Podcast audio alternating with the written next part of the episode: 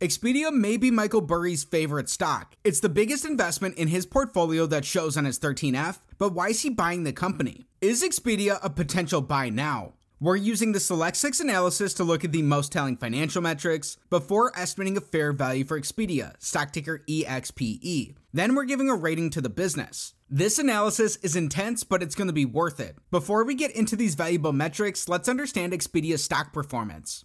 Right now, Expedia trades for one hundred ten dollars and twenty-two cents per share. Year to date, they're beating the market. Expedia's up twenty-six percent, while the S and P five hundred is up just under twenty percent. In the last ten years, it's a different story. Expedia's been trailing the market, even though they're compounding at eight percent annually. No surprise, as a travel business, they had a huge low in spring of twenty twenty. They rebounded sharply by the spring of twenty twenty-two, yet since then they're down again. Going back before the global financial crisis, Expedia in the last eighteen years is compounding at five percent annually. They're underperforming the market over this time. But what does Burry potentially see in the business? Expedia trades fourteen dollars below their fifty-two week high. The company's up twenty-eight dollars from their fifty-two week low. There's some short interest with four percent of their shares sold short. Expedia's a fair-sized company. They have a nearly sixteen billion dollars market cap. But the burning question is, what does Michael Burry see in the business? And is it worth it for you to dig into Expedia? Expedia is the world's second largest online travel agency by bookings, offering services for lodging, which are seventy-six percent of total sales, air tickets, which make up three percent, rental cars, cruises, in-destination, and other, which are fourteen percent of sales, and advertising revenue, which makes up seven percent of sales. Expedia operates a number of branded travel booking sites, including Expedia dot com, Hotels dot com, Travelocity, Orbitz, WOTIF, AirAsia, and Vrbo. It has also expanded into travel media with the acquisition of Trivago. Transaction fees for online bookings account for the bulk of sales and profits. Now let's look at their numbers.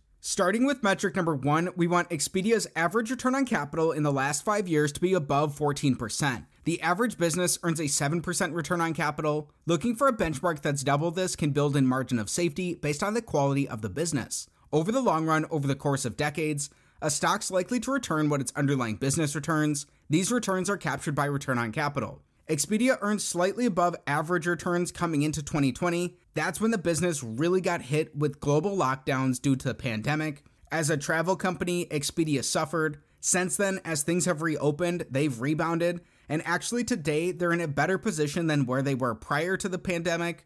Expedia earned eleven point five percent returns on capital in their last fiscal year. In their last twelve months, they earn around thirteen percent returns on capital. However, when these are averaged out, because we're factoring in twenty twenty here, Expedia earns around three point seven percent returns on capital in an average year over this time. That's coming in below a typical business. This means this is an X on metric number one, although that may not paint the full picture for the business. Metric number two, we're looking for growth to support their returns on capital. We want to see five-year revenue, net income, and free cash flow growth. This metric's all or nothing. We want all three to be up for this to be a check. Here we really see the hit the company took in twenty twenty. Their revenues dropped by more than fifty percent. Their net incomes were negative, and so were their free cash flows. Amazingly, even despite that big hit, the company's revenues are up nine percent when we include today's numbers. Their earnings have more than doubled from twenty eighteen, and that's the same with their free cash flows. This is actually a check on metric number two. Great to see that their earnings and free cash flows are up faster than their revenues. This means Expedia's profit margins have grown. The company may be experiencing some operating leverage as they're getting more out of their fixed assets. Metric number three, we're looking for earnings per share growth in the last five years. This looks at Expedia from the view of an individual shareholder. We learned in our last metric their net incomes or their earnings have more than doubled over this time. That's when we include their numbers up until today, which aren't shown here on their chart. As we can see, the company took a big hit in twenty twenty. Since then, their earnings have more than doubled. However, even at the same time, Expedia's diluted shareholders by about five percent. Ideally, that's not what we want to see, although it potentially makes sense given the company's circumstances. Still, their earnings per share are up over this time. This is a check on metric number three. Metric number four, we're looking for free cash flow per share growth. This is almost the same story. Their free cash flows have more than doubled. This is outpacing their five percent shareholder dilution, meaning they've grown their free cash flows per share. Another check here on metric number four means so far through four metrics, we have three checks and only one X for Expedia. How will the company perform in the rest of our analysis? In recessions, it's businesses with a lot of debt that can have the biggest losses or even go bankrupt. Metric number five, we want Expedia's net debt, which is their total debt minus their cash and their short-term investments, to be below the sum of their free cash flows in their last five fiscal years. Clearly, this time frame includes a very rough period for Expedia. The company added on a lot of debt in twenty twenty as their business consumed nearly four point six billion dollars in cash. Since then, as the company's free cash flow positive, they've been aggressively paying down their debt. They ended last year with one point nine billion dollars in debt. Today, they actually have a three hundred seventy-four million dollars cash cushion. This is quite the turnaround from the business from twenty twenty. At the same time, even including the cash that they consumed in twenty twenty, in the last five fiscal years, Expedia's generated three point nine billion dollars of free cash flow. Not only do they have a cash cushion on their balance sheet, they're cash flow generative. In their last twelve months alone, they produced two point three billion dollars of free cash flow. This is a huge check on metric number five for Expedia. It seems like the company's in a strong financial position. The company looks even better than where they were at prior to twenty twenty. Now let's get into our valuation. The big metric of them all, metric number six, we want Expedia's average five-year free cash flow divided by their enterprise value to give us a yield that's above five percent.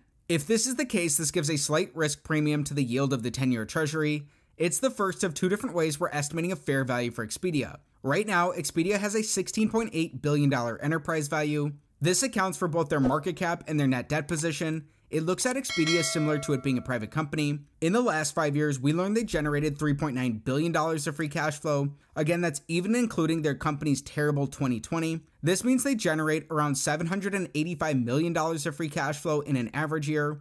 When that's divided by their enterprise value, it gives us around a four point seven percent average free cash flow to enterprise value yield.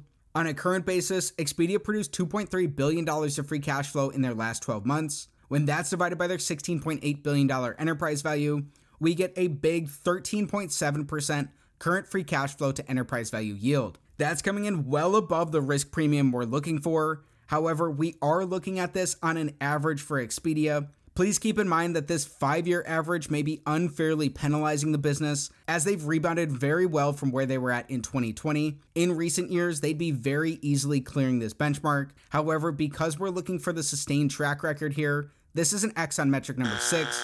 Don't just throw the business out. We still need to estimate their fair value per share and talk about our rating. Everything we've discussed so far is important, but there's something missing that in my opinion is the main reason to analyze Expedia. This takes us on to using a discounted cash flow model to estimate Expedia's fair value per share. A D C F model is based on the predictability of a company's free cash flows. Like any model in any discipline, its outputs are sensitive to its inputs. Because of the big global hit to the business, Expedia's had a low degree of predictability in their past, especially within the last handful of years. Here we're taking an average of their last few years worth of free cash flow, then using historical assumptions to grow these into the future. It's up to you to figure out if these will be accurate or not for Expedia. Assuming they grow these free cash flows at seven percent annually for the next decade, then in the following decade, assuming that these grow at three point five percent annually, we'll add in their tangible book value to give an estimate of their net worth. If we want a fifteen percent rate of return, which is what Warren Buffett looks for from his investments, if today's valuation multiples are the same twenty years into the future, an estimate of Expedia's fair value per share is around one hundred twenty-eight dollars. That's eighteen dollars above their current stock price,